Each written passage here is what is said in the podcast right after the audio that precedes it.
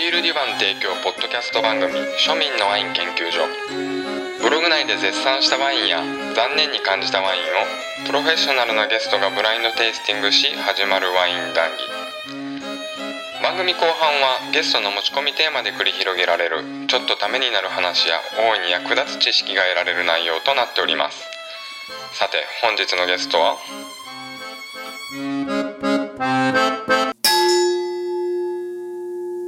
おはようございます第3回目のゲストは食品アドバイザー兼サプリメントアドバイザーそして当然のごとくワインエキスパートも持ってらっしゃる池本昭之先生にお越しいただきましたよろしくお願いしますよろしくお願いします。なかなか長々とある肩書きというか興味深い話が広がりそうなんですけど今回は後半で一生お酒が飲める体づくりということでお話しさしていただこうと思ってるのはい。どうですかはい、まずあのえっと食生活アドバイザはいーなどなので、はいあの食品アドバイザーではないんです。あなるほど、はいでまああのね資格はえっと一応取ったは取ったんですけど、はい実際はその特に食生活アドバイザーはあのすごくこう体にこう気をつけ出して、はいしいろんな本を読んで、はいもうついでに取ってみるかみたいな感じで。はいスタートしたのが食生活アドバイザーです。そうですよね池本先生の自宅には健康関連の本が山積みそうなんです。 もう趣味みたいなもんなので。でセミナーとかも結構行かれてたり ああ、そうですね。行きますねやろうともしてるんですよねああ、何回かやりました。あもうすでに、はい。ああじゃあコアな内容の話が後半聞けそうですがまずこの当庶民のワイン研究所の恒例としますブラインドテイスティングそれですよ。一応私があのテイスティングして評価したワインの中から池本さん池本先生にぴったりなワインをチョイスして今回お出ししました、はい現在朝の9時30分にもなってないんですけど 怖いですね。 本当に怖い。では早速ブラインドテイスティングの方おはい願いいたします、やってやっていいですか。はい、お願いします。はい。前回赤赤でしたけど、今回は優しく白で。白から、はい白ワインが今手元にあります。あの。ちょっと手が震えてますけど テイスティング結構あの好きなんですけど当たらないんですよねあ、でも、あの遠山先生の時はちょっと意地悪した出題方法だったんですけど、今回池本先生には。素直に出してますんで、あーあそんまれりがもうプレッシャーがすごい ビシビシくるあまり勘ぐらずに飲んでほしいなとわかりましたまあ見た目はあのそんなに色も濃くなくて、はいうんあのどちらかといったら、まあ、見た目だけであまり判断するのもあれですけど冷涼な地域のものじゃないかなというよううんうんな感じを受けますね、はい、香りどうですか香りはいいですね本当大丈夫ちなみに池本先生はバンナチュール専門、そうです自然派ワインしか飲まない方なんで私のセラーにあるような毒ワインはなかなか受け付けてもらえない あというのあ結構ねそれ語弊を生む可能性があるの で他のワインも飲みますよあけどほんまですかうんはいあのほぼほぼバンナチュールです、うんうんうんはいまたそういったのも今後、ね、議題にして談義していただきたいんですけど、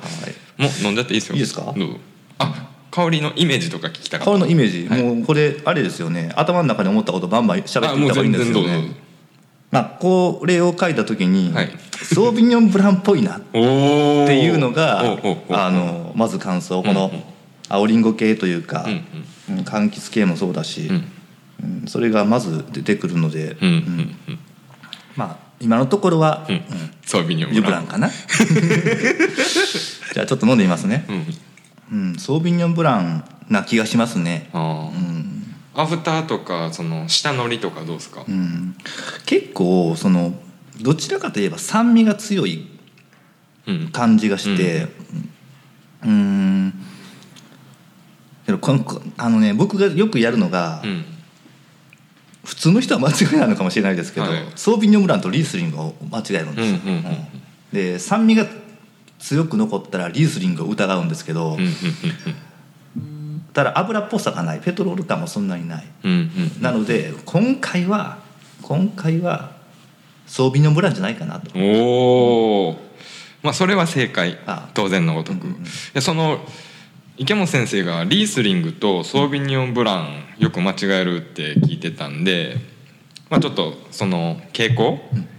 あの改善されたかなと思って、はい はいはい試し出ししたんですけど そうでしょうでもそれだけだったら面白くないと、まず美味しいか美味しくないかとか、んうんうんあああそういう率直な意見って、本とかブログとかにはなかなか出ないんですけど、これはいい感じのワインでしょうか悪い感じのワインでしょうか僕これ飲めますね飲めるレベルうんいや あのね美味しく飲めるうんじゃあ5段階で言ったらどれぐらい5段階で言ったら3 3、うん、あ、まあまあ5が良いとしてあまあまあまあまあだから5が感動としたら、うん、3かな、まあ、まあまあ飲めるっちゃ飲めるレベル、うん、自分で買うとしたら何円ぐらい自分で買うとしたらうーん1000円から1500円の間かなおーなんか失礼な感じです ねもしこれがなんかね高いワインだったらすごい失礼なこと言ってますよ、うんそうやって言われたらちょっと高いか匂いもしてきました ねでここがこの当研究所の醍醐味で、うんうんどっちが出るかわからないと、もうだから純粋に自分の舌で判断して、あこれだなとか、うんうんこれぐらいの価格帯だなとかっていうのをうんうんうん待ってくだバさシいッよといや1500円なら1500円でいいですよ、まあ最初に言ってしまったんで、まあ、それを通しますけど、うんんうんいいんじゃないですかねそんな感じでそんな感じでこれ以上食べるとなんか危ないなんか方向に行きそうな気がしてじゃあ産地はどうですか、どうかなロワールと言いたいところですけど、んなんかニュージーランドな気がしておお、ニュージーランドにしときますねなるほど、じゃあもう答え言っちゃおうかな、だって1500円でニュージーランドでソービニョンブランなんでしょ 完璧やん完璧じゃえないちなみになんか予習とか全然してないですよねあしてないしてないうんじゃあ、正解はロワーロワール、ロワールかルでなぜ私がこのワイン出したかというと、池本先生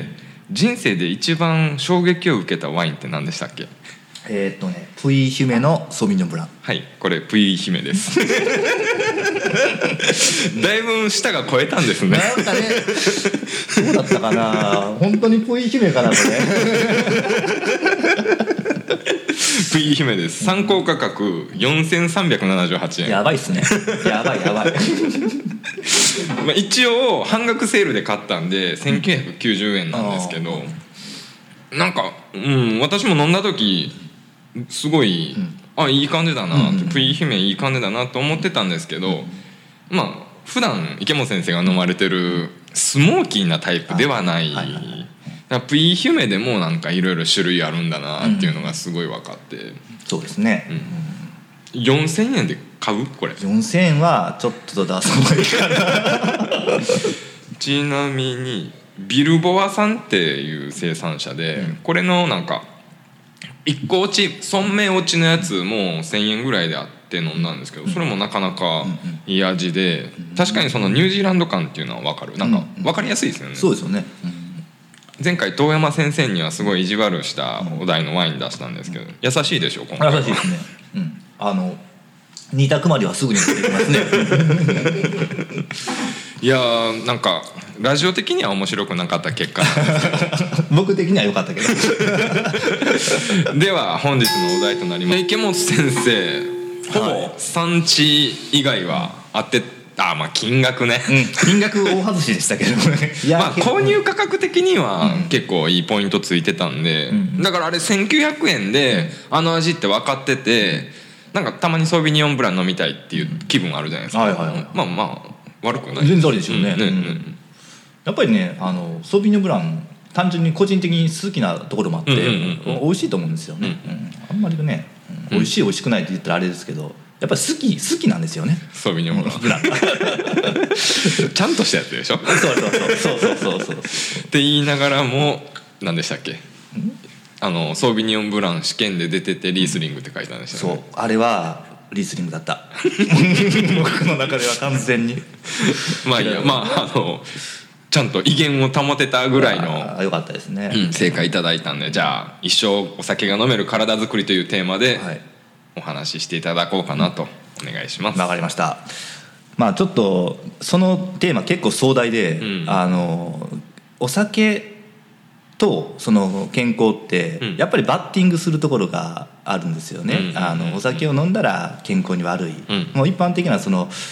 まあ、医学の常識なのか健康の常識なのか、うんそれはちょっと分かんないんですけど、うんうんけどもう一般的にはお酒はあのもう体に悪いっていうことがほとんど言われてるっていうのが現状で。ただまあ僕はそのじゃあ体に悪いことを何もしないのかって言ったらもう全然そういう立場ではなくて、うんうんうん好きなように生きるのが一番やと思ってるん ですよ。あそれで食生活アドバイザーとあとフィックスするという面でサプリアドバイザーそうですそうですあなるほどね お酒理には変わってますねそうお酒を飲むためにこう、どうやったら一生お酒美味しく飲めるかなっていうのが、まあ僕の多分人生のテーマになってきてるので、うんまあ楽しいんですよね、うんあのそういうことを考えたり、うん実際に食事作ったり、うんうんうんそういうことは。なるほどで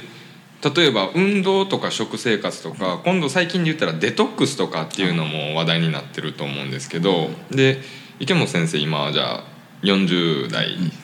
になったばっかりで、なんかいつから意識し始めて、まあ、きっかけというか、そういうのがあったと思うんですけど、ありましたえっと35歳前後の時に、はい、まあ、仕事も忙しいし、はいでなんか体もすっごいしんどかったんですよ、うんうんもうお昼ご飯食べたら、うんもう1時間ぐらいはもう眠気で仕事も手につかない、うんうんうんでまあ、仕事も忙しかったんですけどなかなか仕事も成果が出ないと、うんで、まあ、お酒は好きなんで飲むんですけど翌日もあんまり具合が良くないと、うんうんうんもうすっごい悪循環が続いてて、うんでまあもともとそのあの健康にいい食べ物例えば納豆とか、うん魚とか野菜とか、そっちの食べ物好きだったんですけど、うんなんかこう例えばラーメン食べてみたりとか、あの本当にドカ食い丼物のドカ食いしてみたりとか、うんうんうんうんそんなことがちょっと多かったので、うんちょっとちゃんと戻そうっていうのが一番のきっかけですね。ただその戻そうというかドカ食いとかって結構あの意識してないとそれが普通になっちゃってるというかだからこそ聞きたいどう気づいたのかっていうあ多分だらから大体の人はそんなの気にせずに丼物食べたりとか、なんか添加物とかもあんまり意識せずうんに食生活を送ってると思うんですけど、はいはいはいだからそれ送っててどうしてこう切り替えられたのかそれとももともと意識的にあっていけないことしてるっていう意識があったのあか、ーもう完全に後者ですねあうんもうやばやばいよなこの生活っていうのが知っててやっちゃってたそうそうそうそうずっと、けどねしうん知ったきっかけは何ですかうーん知ったきっかけっていうのはあれですよねその自分がしんどいっていうふうに思ってていやあのなんかカップラーメン体に悪いみたいなああ知ったきっかけあそういうなんかこう、うん、だって、が学生の時とか普通にラーメンとか食ってたでしょ食べても食べてます食べてま今す絶対食べないでしょまあほぼほぼ食べないですね、まあカップ麺はもう何年も食べてないですね、知ったきっかけは、んまあやっぱりインターネットで検索していやその検索するきっかけそもそもの、あいやいや最初か、うん最初のそう一発目はそうそうそうえー昼飯後眠い、ああこれからスタートしましたね、でとにかく眠かったんですよね、うん食べた後、単純に寝不足とかじゃなくて、うん、もうぐっすりぐっすへり、ーまあ、お酒も飲んでたんで本当に熟睡できてるのかっていうのはまあちょっと分かんないですけど、うんうんうんとにかく眠たかったですね、その時はワインちなみにワインじゃない その時ほとんどワイン飲んでない やっぱそういったのもこんその後のワイン生活につながってくるんですよね、うん完全につながりますねあいかんいかん話ずれるだから、まあきっかけがその眠さで気づいて、えー、と昼ご飯の後の眠さは何だろうかって追求していた時に、じゃあ食べ物かとそうですそうです、んそれが3 5 6 35そうですね、うん、 5 6年前5 6年そうそうそうでそっから、そっからえっとどうやら、うんちょああのお昼ご飯の後は、うんあのまあ、糖質を取ってるかどうかっていうのがめちゃくちゃ関係しているであろうとおーその糖質が、えっと、眠気を誘う、んまあ、いろんな施設があるじゃないですか、うんうんご飯を食べたら胃に血流がいって脳があのちょっとなんか酸素不足になっうんうんてとかっていうろ、あそういう、まあ、いろんな施設があるんですけあどもう論文って言っちゃっていいですか、まあ詳しく調べる人多分いないと思うんで まあそういうのがあるんですけど、僕的には、いや食べてるものでも、うん違うんじゃないかなって一食単に血に血流がいってとかっていうなんか大雑把に考えていいのかなっていうのがあって結局その糖質を食べるか食べないかっていうところに行き着いて抜いたんですよ糖質を糖質を、うんまずは思いっきりやってみようと思って、ほぼほぼゼロにしてみたんですね、えー、可能な限りですよ、まあ、微量にどっかに入ってるのはまあ置いといて、自分ができる限りゼロにしてみたら、まあえっ、と眠気はほぼなくなって、ただちょっと僕が怖かったのが、僕、まあ、痩せ型なんですけど、体脂肪率大体13%前後、えーその時に、うその糖質をほぼゼロにした時は、う2週間後に7%になったんですよ、えー、運動もせず に羨ましいですねこれはやばいと思って、うん、あの糖質ゼロは、うん、あのいろんな効果があるけれども、うん、まあ、まあ、これ以上は自分には必要ないかなと、っていうので、まあ、緩めましたあの白い生成物の炭水化物はダメで、私の浅はかな知識ですけど茶色い炭水化物茶色い糖質はいいとかって、はいはいはい聞くんですけどあと GI 値が低いとか高いとかで GI 値とかのその砂糖の中でこれは OK これはダメとかっていう意識はどうですあもうそれはもう当然のもうそうですそれだから戻した時にいきなりなんていうんですかね一緒豚に砂糖を取るとかじゃなくて、うん、その GI 値の低いものからそうですね、ね、うん、基本的にあの普通の白い砂糖っていうのは食べないですね、うん、うんうん、やっぱりきび砂糖はメインにしてますし、うんうん、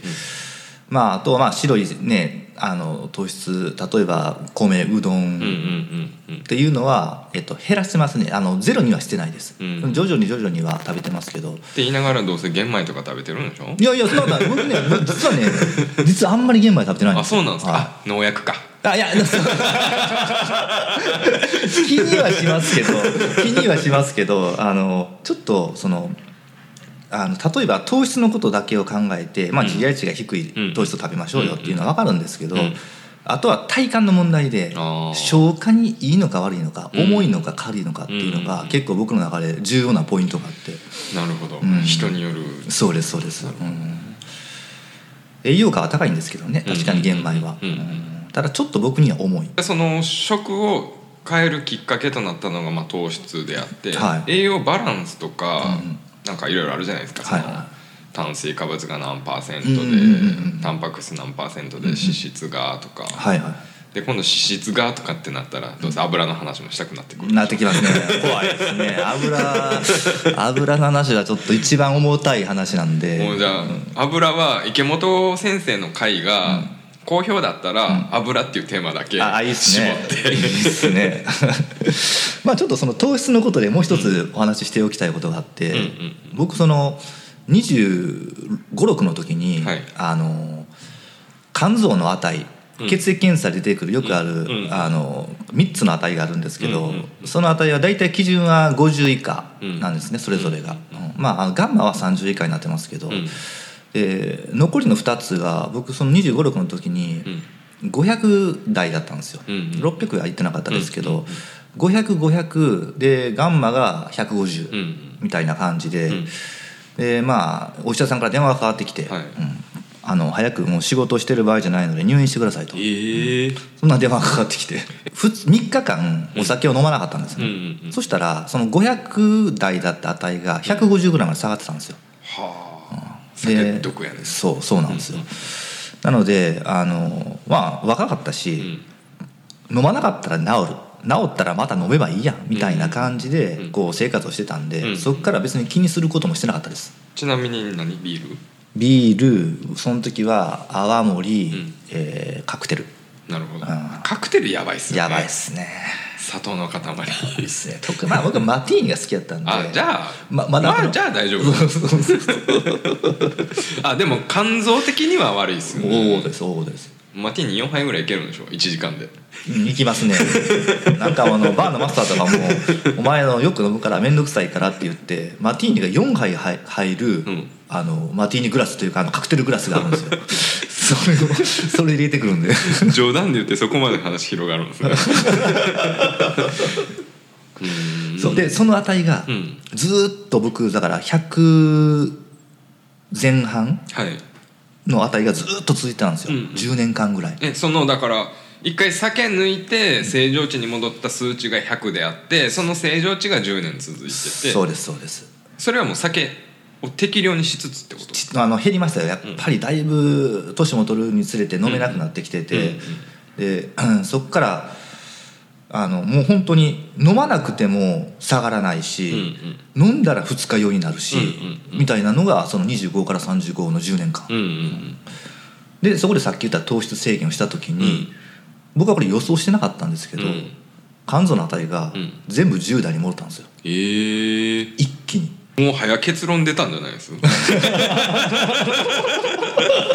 一生酒が飲める体作りにするには糖質抜けばいいんでしょそうまずはやっぱり糖質を減らす糖質を減らすっていうことは、んえっと、一つその肝臓の値3つをん正常にするための、えっと、近道ではありそうだなと、うんまあ、個人差はあると思いますけど、うんうんうんやっぱりその肝臓ってその糖質を分解するのにもかなりエネルギー使うので、うんうんそれと一緒にアルコールの処理もしないといけないってなった時うんうんうんにやっぱりまあどっちかが中途半端になるどっちもが中途半端になる、うんうんうんみたいな感じになるんじゃなかろうかと。なので、えっと糖質制限をしたしてからは、うんあの本当にもういまだにこの5年間ぐらいはもう全て正常値うーん前日にお酒を飲んでいても正常値それでもお酒の種類が変わったっていう説もあるでしょえっとワインの前に、うんえっとそのワイン僕飲み出して4年ぐらいなんですけど、うんうんうんうその1年間ぐらいは他のお酒を飲んでも大丈夫でしたうね、ーんあじゃあお酒関係なくやっぱ食生活だけで変われると変われ るなるほどじゃあそのなんていうかこのお酒が毒だとか、僕そういう結論に持っていきたかったんですけど そうではないあー言いあの言いたい気持ちもありますけど、うんうんうんただあの僕はそこまでは思ってないん思ってないんですけど、うんあのただ毒だろうなというお酒はあり思ってるやつはあります、でもそのナチュール志向高いじゃないですか、はいその糖質糖質って言いながらも、その農薬とか添加物とかいろんなものに気にされてる池本先生なんですけどはいそこへの広がり方っていうのはえっ、と一番はやっぱり僕は仕事に重きを置いてたんですね、はいうん、でとにかく仕事の中でパフォーマンスを上げたいと、うんうんで仕事が終わってからもやっぱりやりたいことがやりたいとうんうんやったらやっぱりエネルギー不足になったらすごくしんどいじゃないですうんかうん仕事もしんどい帰ってからやる気しなくてもう酒飲んで寝るだけみたいな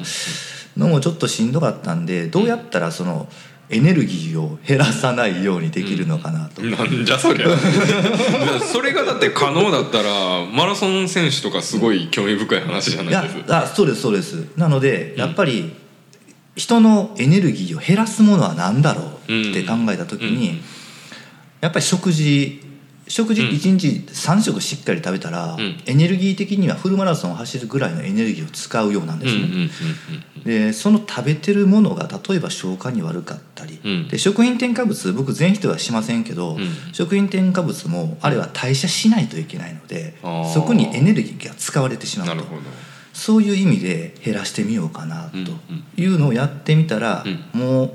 まあ、職場僕朝早いですけどね、6時台から仕事してますけど、ん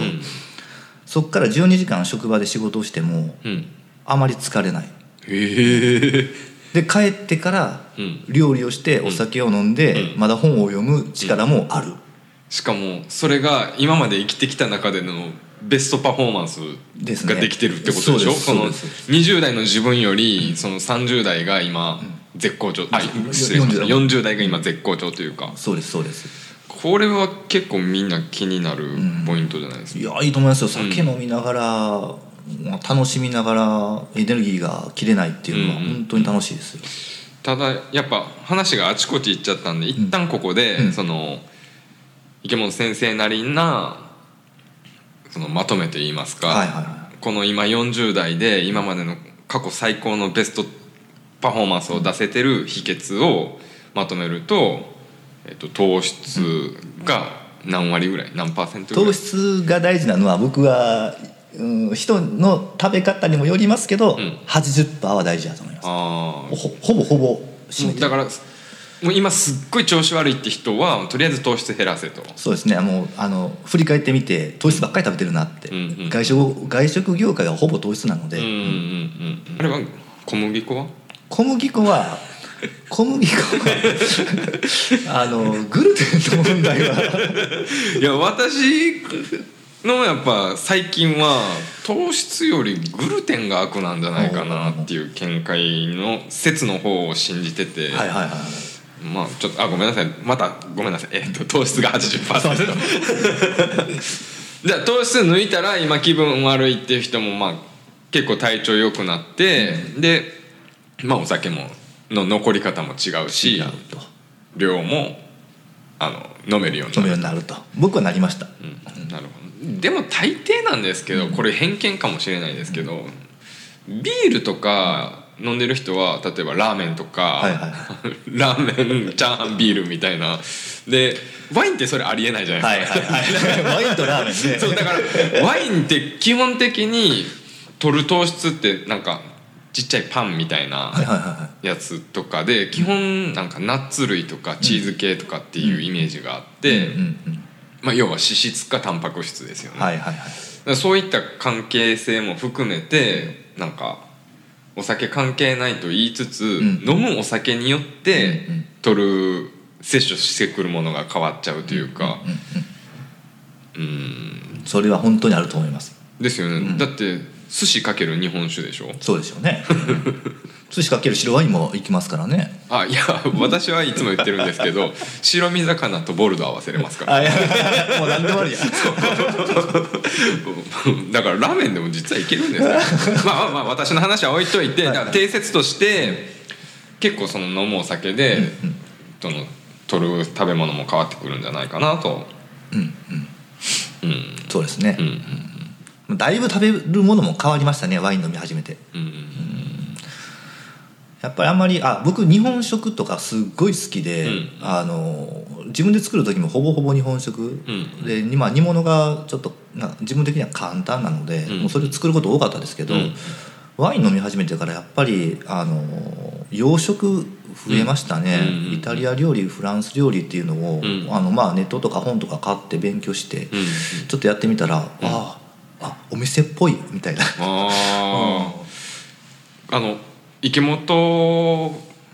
ホームパーティーのはいはい写真、はいこのブログに載せていいですかあどんだけどんだけ素晴らしいものかってちょいっうのとを恥ずかしいですけ どいや今おっしゃってたお店みたいっていうのは本当にお店みたいで一個人の家でこんここまでするんだっていうのが非常に感動的でしたんで あよかったですそれはありがとうございますその写真をぜひ皆さんに見てもらいたいなと思っております。ちょっと恥ずかしいです、まあ、ちょっとまとまりにくかったけどとりあえず前半は糖質は悪だとで、なんかその GI 値とか白じゃ茶色じゃとかってごちゃごちゃあるけどそれはあまり関係ないと量そうですね量まあさえコントロールしとけば、そうですまあどちらかといえば気をつけようと思えばいくらでも気をつけることができるんですけあーあどーただそれをできるのっていうところですよね、でもそれこそそのお昼ご飯食べようってなった時に、はい食べれなくないですかあそうです気気を気をつけすぎたら、もう生きていけなくなるのいでやそのだから結局エネルギー摂取が糖質メインになっちゃってるというか、いはいはいその外で食事取ろうと思ったらは、結構それもその辺も課題ですよね。そうですねまあある程度の割り切りというか諦めというか、うん受け入れるその許容が必要で、うんうんうんなので自分も毎日弁当作っていってますけどええうー、ん弁 当前聞いた時味噌汁しか食べないあって聞いいたんやですそけれですそれですどあ味噌汁弁当味噌汁もうずっと味噌汁だけですよ意識高けどめっちゃ具材入れてますからね、うんうんあの本当に豚汁みたいな感じに作ってますんで、うんうんうんいやその一日一食説二食説とかもはいはいはいいろいろあありますねあるじゃないですかまあそれも個人によると思うんですけどちょっとこここで一旦切っときましょうか了解ですすいませんじゃあ後半はどういった話メインで糖質の話がしたので、はい僕が一番大切健康の話をする中で一番大切だと思ってる腸の話マニアックこれをちょっとあの少しできたらなと思ってますみんなついてきてください ね池本先生会ではあありがとうございましはた、いありがとうございま「す